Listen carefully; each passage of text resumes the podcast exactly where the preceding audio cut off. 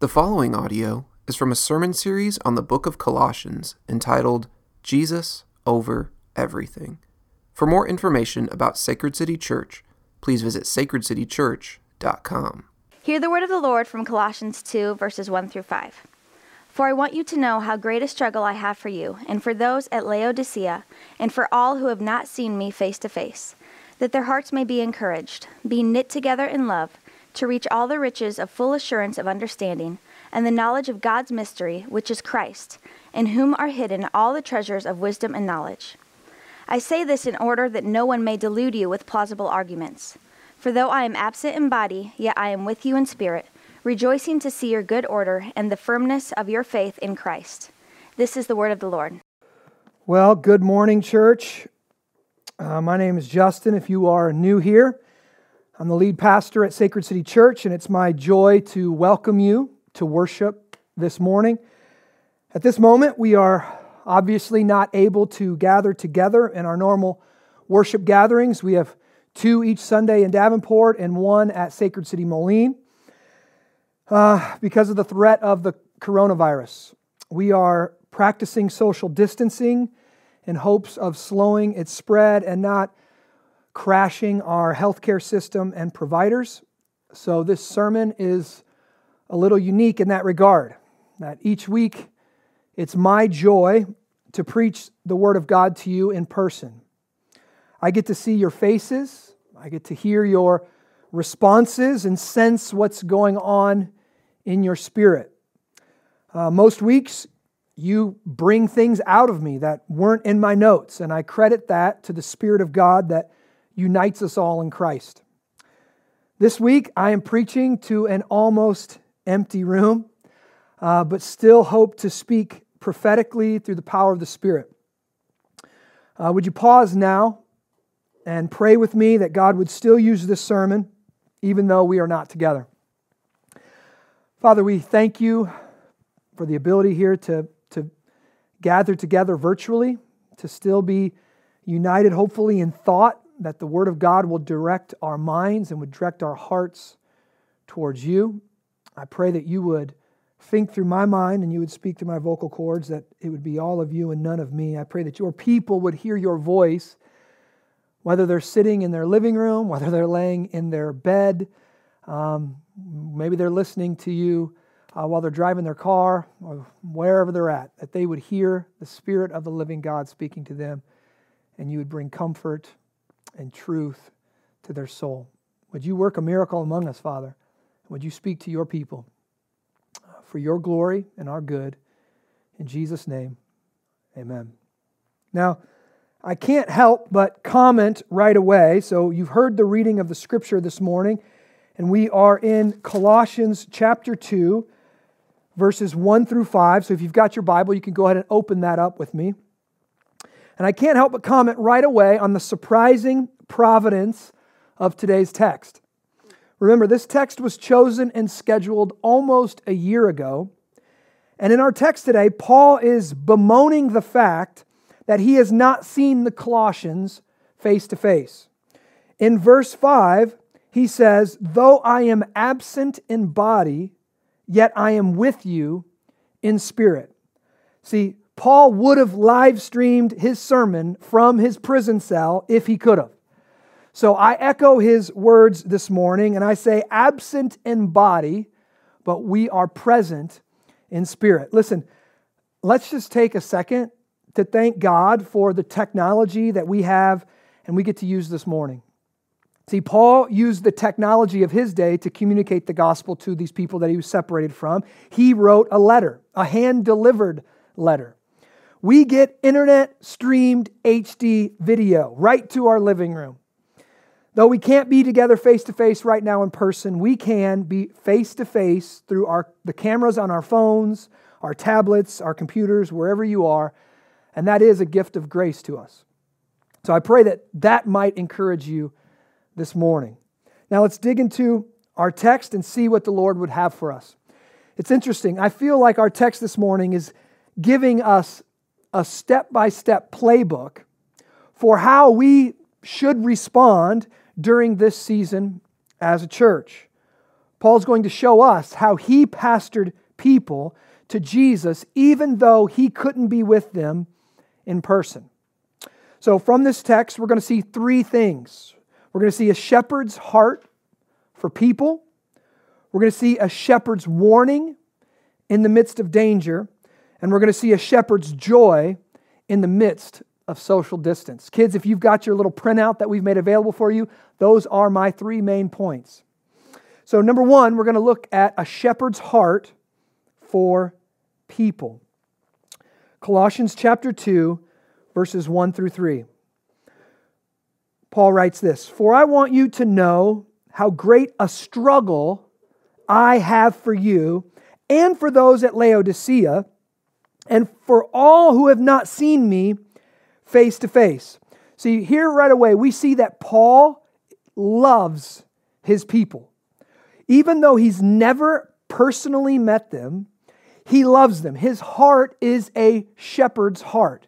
His heart cares for the people that he is responsible for. His heart cares for his sheep. It's concerned about the well being of God's sheep. See, everything Paul has done in his ministry, he has done because he cares about people. People that he's met face to face, people that he's only heard about, that have been ministered to through Epaphras, right? Everything he's done, he's doing because he cares for people. That word struggle that we see in our text, it's the same word we talked about last week. It's the second time he's used it now in these last few verses.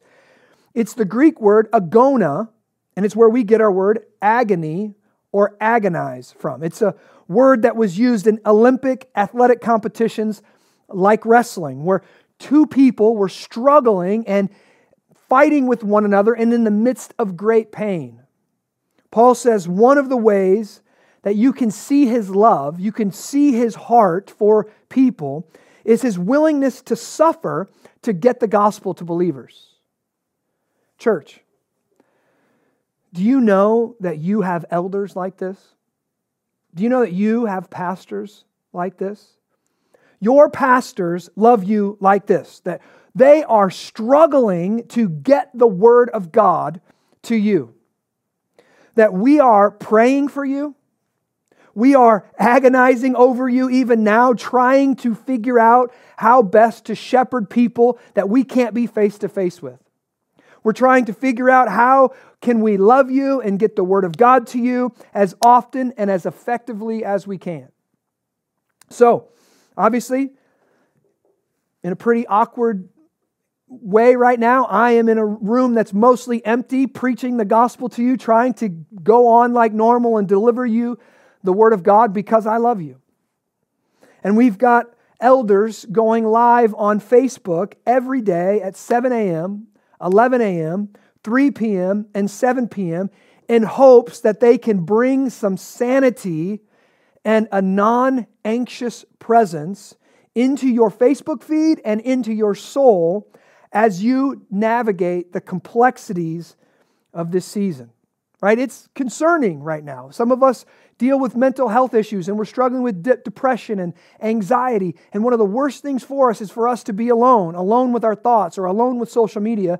And so the pastors are agonizing over how can we get the gospel to these folks. And we think um, Facebook Live might be one of the best ways that we can do that for you right now. See, our hope is the same hope that the Apostle Paul had as he's sitting either in prison or under house arrest, and he's agonizing over these people that he can't see and he can't go out and reach and minister to and hear their questions and answer their questions. He's agonizing over what can I do for these people, and he wants them to be encouraged in the midst of this season. Look at verse 2. He says, that their hearts may be encouraged. That's what Paul wants for his people. That's what we want for our people. That word encourage, it literally means to be filled with courage. It doesn't mean just to feel better, right? To turn that frown upside down and smile more. No, it means to be filled with courage in the midst of a situation that is scary, right? Listen, it is okay to be worried right now. It's okay to be worried. That worry is meant to drive us into God in prayer. So take your anxiety, take your fear, take your worry, bring it to God in prayer. We're trying to kind of teach you how to do this every day as we read a psalm and as we pray through it. That's what we're trying to do. We're trying to teach you to take your worry to God in, prayer. It's not saying don't be worried, right? He's not saying that, that all fear is from the devil or, or bad. No, no, no. Let that fear, let that worry drive you to God and then take courage in the midst of it. See, we can be afraid, we can be anxious, but then we take it to the Lord in prayer. But it's a sin to despair in a season like this. It's a sin to give it, to act like God is out of control. It's a sin to hand all of our soul over to the world and say, You tell me how I should feel right now. No, no, we go to our shepherd, we go to our God, and we find our comfort there. So we don't give in to despair. Jesus is still the one on the throne. Don't be ruled by anxiety. Jesus has conquered death, hell, and the grave, and a virus is nothing compared to what he's already defeated. A virus cannot stop Jesus building his church. A virus cannot stop Jesus renewing and restoring all of creation and delivering his people perfect and complete, fully mature into the new heavens and the new earth. So, as you find courage this morning in Jesus, let that courage do what it's meant to do. Let that courage cause us to worship God, and let that courage, look what, look what Paul says here, let it drive us into the Father and into the Son and into the Spirit, but also into one another. He says this let that courage knit us together in love. Look at chapter 2, verse 2. That their hearts may be encouraged, being knit together in love. Being knit together in love. Paul is saying there's something about Jesus centered courage that unites them.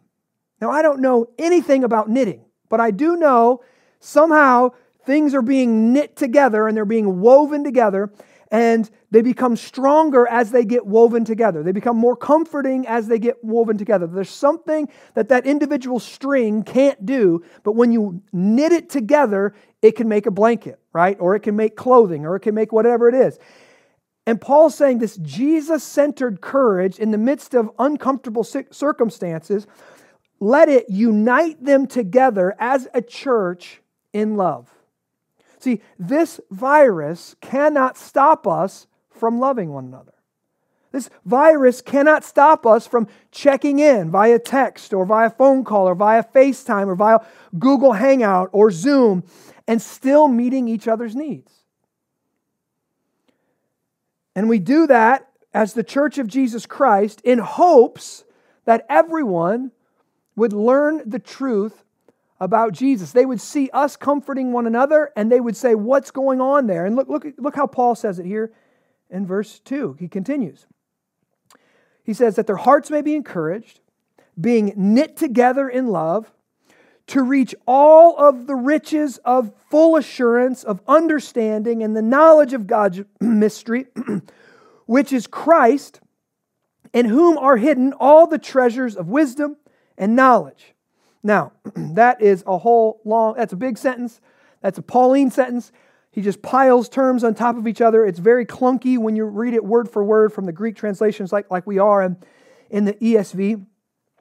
But he's, let me simplify it and say it like this Paul is, is saying that we are to come to know, in the most simple, the simplest form I can say it, that Jesus holds all the answers. Paul uses the word riches here to describe what is found in Jesus. Okay? Think of it like this Jesus is a treasure chest. Okay? And when you find Jesus and you open up that treasure chest, you are going to find some things in him. He's going to possess some things. He's going to hold some things. And Paul uses several words here. And listen, they're not exhaustive. Okay? I could go on and on about all of the riches that you can find in Christ.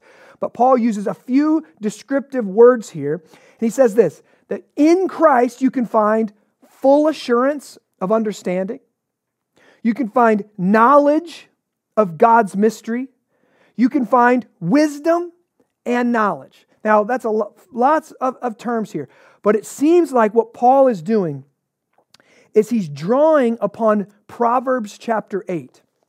And in Proverbs chapter 8, if you've got your Bible, you can go there as well. This is um, a father teaching his son the ways of the world and the ways of wisdom as opposed to foolishness. And what he does in Proverbs chapter 8 is he personifies wisdom. So he, he paints a picture of wisdom being a person, not just a principle, right? But an actual person. And he uses the same words that Paul uses here to describe Jesus. So it seems like Paul is actually drawing on the wisdom passages of, of, of Proverbs chapter 8 to describe Jesus. So, hey, we got time, and so let's just go there this morning. We're going to look at Proverbs chapter 8, verses 12, and we'll probably just go through and finish the chapter. Here's what the writer of Proverbs says I, wisdom, dwell with prudence and I find knowledge and discretion. The fear of the Lord is hatred of evil. Pride and arrogance are the way of evil, and perverted speech I hate. I have counsel and sound wisdom. I have insight. I have strength. By me, kings reign and rulers decree what is just. By me, princes rule, and nobles all who govern justly. So he's saying wisdom is what holds the world together. Keep going. I love those who love me, and those who seek me diligently find me. Riches and honor are with me, and those who seek me diligently find me. Uh, riches and honor are with me, enduring wealth and righteousness. My fruit is better than gold, even fine gold, and my yield than choice silver. I walk in the way of righteousness, in the path of justice, granting an inheritance to those who love me, and filling their treasuries. See all these words? The Lord possessed me at the beginning of his work. The first of his acts of old. So now he's saying at the beginning of all things, before creation, that God possessed wisdom. Now, God is the source of all wisdom, but in this situation, it's the personification of wisdom. And I think Paul is specifically saying that's Jesus. Jesus is that wisdom. Keep reading. Ages ago, I was set up. At the first, before the beginning of the earth, when there were no depths, I was brought forth, when there were no springs abounding with water, before the mountains had been shaped, before the hills, I was brought forth. Jesus, preeminent one. When he established the heavens, I was there. When he drew a circle on the face of the deep, when he made firm the skies above, when he established the fountains of the deep, when he assigned to the sea its limit, so that the waters might not transgress his command when he marked out the foundations of the earth. Then I was beside him like a master workman, and I was daily his delight. See, that sounds Trinitarian, doesn't it? The Father delighting in the Son, Jesus, the personification of wisdom, rejoicing in his inhabited world and delighting in the children of man. And now, O sons, listen to me. Blessed are those who keep my ways. Hear instruction and be wise. Do not neglect it. Blessed is the one who listens to me, watching daily at my gates, waiting beside my doors. Here it is, verse 35 and 36. For whoever finds me finds life and obtains favor from the Lord. But he who fails to find me injures himself, and all who hate me love, love death. See, Jesus here is the personification of wisdom. He is like a treasure chest that in him you find everything your soul needs. To summarize, whoever finds Jesus finds life. Whoever finds Jesus obtains favor from the Lord. Whoever doesn't find Jesus injures himself, and all who hate Jesus love death. Now, one thing I think the Apostle Paul is trying to say here is that Jesus possesses all truth. And most specifically this morning, he possesses all spiritual truth. See, what your soul needs, what your spirit needs, is spiritual truth. And you don't have to look anywhere else except to Jesus. And so, in the midst of this difficult season, we see a shepherd's heart for his people, right? And we're going to hear, secondly, a shepherd's warning in the midst of danger. Look at chapter 2, verse 4. I say this in order that no one may delude you with plausible arguments. Okay, the Apostle Paul, he's separated from them with some distance, and he's showing them his heart that he, he wants them to know Christ. He wants them to find their fullness in Christ. He wants them to find all the spiritual riches that they need. He wants them to find him in Christ. But he recognizes he needs to give them a warning. See, here's the danger the world is full of people who want to deceive you into believing that there's spiritual truth in the world outside of Christ. See, some of these people are brilliant talkers. They know how to form plausible arguments. They can turn a phrase. They can put together some good sounding arguments that can confuse you and trick you into believing that maybe Jesus isn't the only thing we need to know for certain. Maybe he's not the treasure chest that has all the wisdom that we need in it. Paul calls these plausible arguments or persuasive speech. See, Paul, as a shepherd, is telling his people, Jesus, in the words of Jesus, he's saying this Jesus is the way, the truth, and the life. No one can come to God through any other means. So, Paul's saying, You know Jesus, so you know the way. You know Jesus, so you know the truth. You know Jesus, so you know life. Do not let anyone in the world discourage you, confuse you, or delude you. That word delude means to deceive. Don't let anyone take your courage away from you. Don't let anyone take your confidence and the full assurance that you have in Jesus. Now, some say right now, like people are saying things like this if God is good and God is sovereign, He's in control of everything that he's in control of everything that's going on in the universe, well, then how could the coronavirus even exist? If God is good, he wouldn't want the coronavirus to kill anyone. And if God is in control, he wouldn't allow the coronavirus to kill anyone. Now, this is a real question, and it's an honest objection It's an objection to faith that many people pose, but its most simple answer comes once again when you open up the treasure chest of Jesus and you get inside there and you see the wisdom of Jesus. See, sometimes we can get really confused. There's all kind of objections to our faith. You could say there's some scientific ones, there's philosophical ones that people have all kind of different objections and we can get really confused and think, okay, how, how do how I'm gonna have to study science to be able to answer this, or I'm gonna have to study philosophy to be answered this. And there's answers in science and there's answers in philosophy, and all of those things are good. But here's what you really need to know.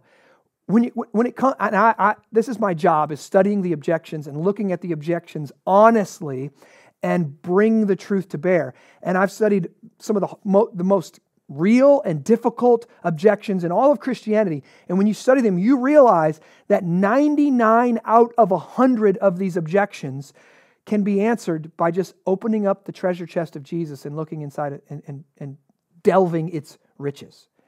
These, these answers can almost always go back to I don't have to learn more science, I just have to actually look at Jesus for this answer. And let me show you what I mean by that. This question here how can a good and sovereign God allow the coronavirus to exist? Either he's not good or he's not sovereign. Well, when we look at Jesus, if there was ever a time in human history to say, how could God allow an innocent person to suffer and die? It was on the cross. But then ask yourself, but who was on that cross? See, Jesus was. God in the flesh was on that cross. And that shows us God in his sovereignty, in his holiness, in his perfection, even suffers. That God himself is a God that has scars. So on the cross, God was willing to suffer and die, and yet he was still sovereign. He was still in complete control. And we, of course, know now on the other side of the cross that out of that suffering came salvation life for anyone who would trust Jesus for salvation. So when we look at Jesus, we see that suffering and death and the goodness of God and the sovereignty of God are not at odds with each other. They feel like they're at odds with each other sometimes, but our feelings aren't always correct. Now, listen, I don't know why God is allowing this virus to impact us the way it is. I've got my opinions. Maybe He's trying to get our attention. Maybe He's awakening us to our mortality so that we would turn to Him. Maybe He's slowing us down so we can connect with those whom we love in our own homes. Maybe He's taking away every excuse we have for not spending time in prayer or in His Word. Maybe He's strengthening a weak and malnourished church to prepare us for a worldwide renewal. Maybe the church is like a washed up Rocky Balboa and he needs to have a new challenge in front of him to go off somewhere and to, and to get back into fighting shape once again to make an impact. See, I don't know for sure what he's doing, but I choose to trust him because at the cross of Jesus, I see light break through the darkest day in human history. And that gives me confidence now when things seem to be get, getting dark and I don't know what's going to happen. So I pray that we would find joy and that we would be prepared in this difficult season that we're going through. But you know what? This isn't all preparation. There's something special here that we see from Paul. And we see that even in the midst of this uh, social distancing that Paul's experiencing, that he's away and he can't be present with them, we still see a shepherd's joy in the midst of it. Look at verse 5, chapter 2, verse 5. For though I am absent in body, yet I am with you in spirit. Look, rejoicing to see your good order and the firmness of your faith in Christ. Now, here's what this is so interesting. Nothing makes a pastor's heart rejoice more than seeing his people remain firm in the faith and steadfast under pressure. See, Paul says, I, remember, he's either in house arrest or he's in jail right now. He's saying, I've heard from Epaphras that you are actually still in good order and that you're remaining firm in the faith.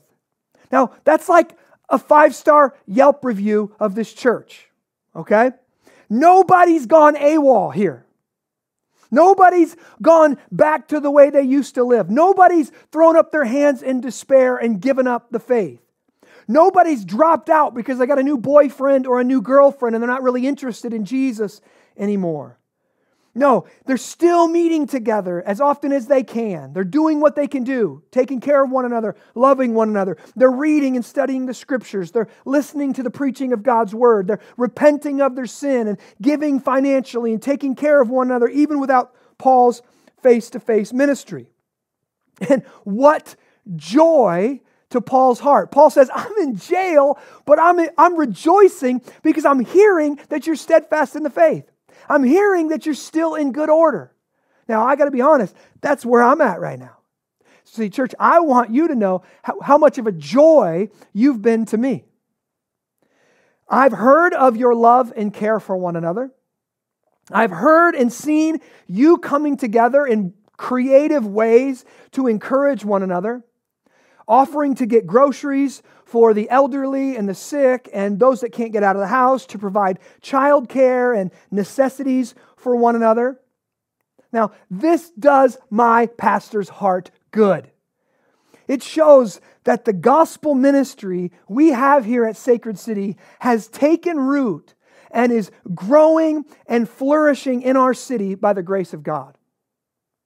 In a lot of ways, we have been training for eight years to be the church of Jesus in this moment.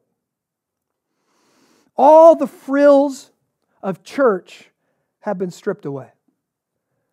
All the nice but non essentials have been taken from us. We can't sip our Dunn Brothers coffee in our nice padded seats, listening to awesome music from a stage filled with brightly colored banners, while being encouraged by the face to face presence of a room full of people.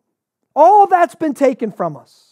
And let me tell you, it, it's, it, it's difficult. Like, I miss all of those things. But guess what? We still have the same Jesus the Apostle Paul had.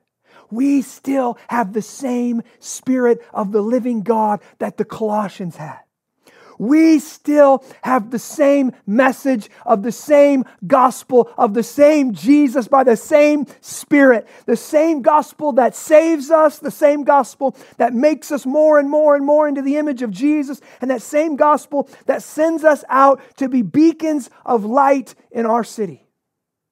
Now, the light, in one sense, the light was made for the darkness. The light was made to light up the darkness. So, church, we've been made for such a time as this. So, what should we do? Well, it's very simple. Look what they did. We should, one, keep the faith. Keep the faith. The world is broken. The world groans under the presence of sin, the book of Romans tells us pestilence and plagues and viruses and all the stuff that can affect us and that can kill us and that can, can cause fear in us has been going on since the fall of Adam. Nothing new. This is why the world needs restored. This is why the world needs the gospel of Jesus Christ. And so let's keep the faith. The same Jesus that saves us, that same Jesus is going to renew and restore all things when he comes back again. Keep the faith. And right now, in the midst of dark times, you are the light of the world. A city on a hill that cannot be hidden. Let the church shine bright in this season. Secondly, we should maintain good order. That's what he says. Keep the faith, maintain good order. What does that mean, maintain good order?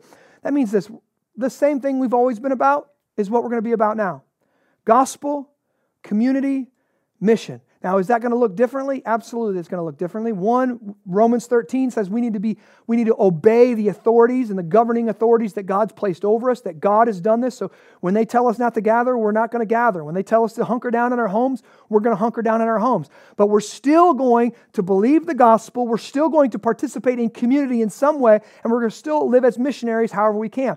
So right now, that might look like maximizing the tools that God's given us any face to face, FaceTime, Google Hangout, whatever we can do. So still gather as your missional community in a digital way if you can. Check in with one another.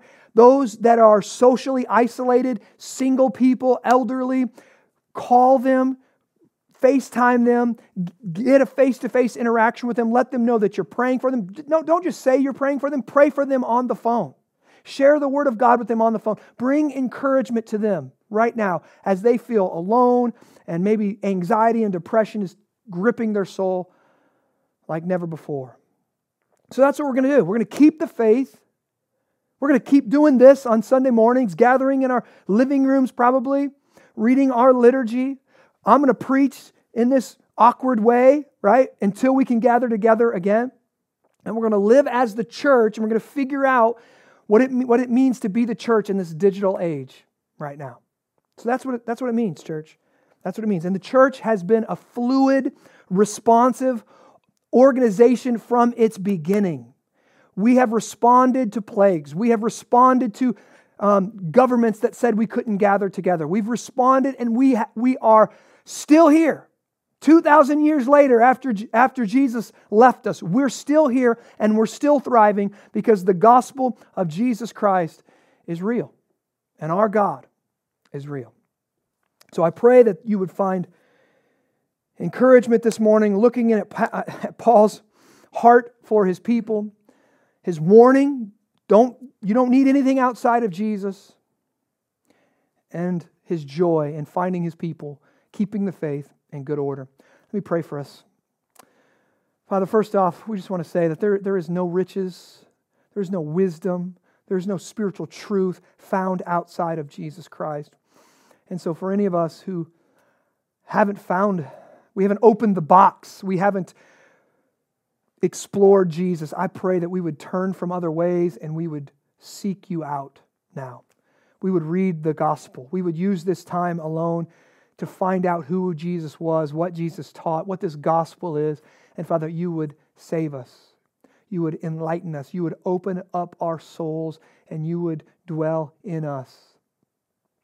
And Father, for those of us who already know you and we've already placed our faith in you, and we've already opened up the treasure box of Jesus Christ, I pray, pray that we would get in there and plunder the riches, that we would learn more of you, that we would find you more caring than we ever thought possible, more powerful than we ever knew, that you would strengthen our souls, you would speak a good word into our anxious and fearful hearts, you would part the clouds and bring the sunlight, that you would bring the disinfecting rays of the sunlight into our soul, and we would find you better than we ever thought possible.